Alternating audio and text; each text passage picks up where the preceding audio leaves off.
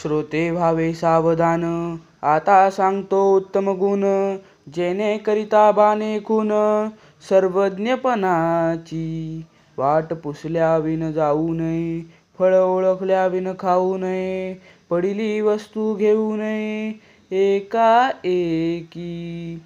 जनी अर्जव तोडू नये, पापद्रव्य जोडू नये, पुण्यमार्ग सोडू नये, कदा काळी तोंडाळाशी भांडू नये, वाचाळाशी तंडू नये, संत संग खंडू नये, अंतरयामी आळसे सुख मानू नये, चहाडी मनासा आणू नये, शोधिल्या विन करू नये, कार्य काही सभेमध्ये लाजू नये, बाष्कळपणे बोलू नये, पैंजहोड घालू नये, काही केल्या कोणाचा उपकार घेऊ नये, घेतला तरी राखू नये, परपीडा करू नये, विश्वासघात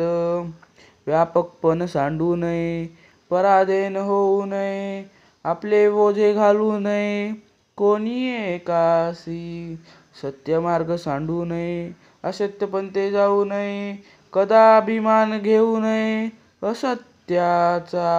अपकीर्ती ते सांडावी, सतकीर्ती वाढवावी, विवेके दृढ धरावी, वाट सत्याची। जय जय रघुवीर समर्थ।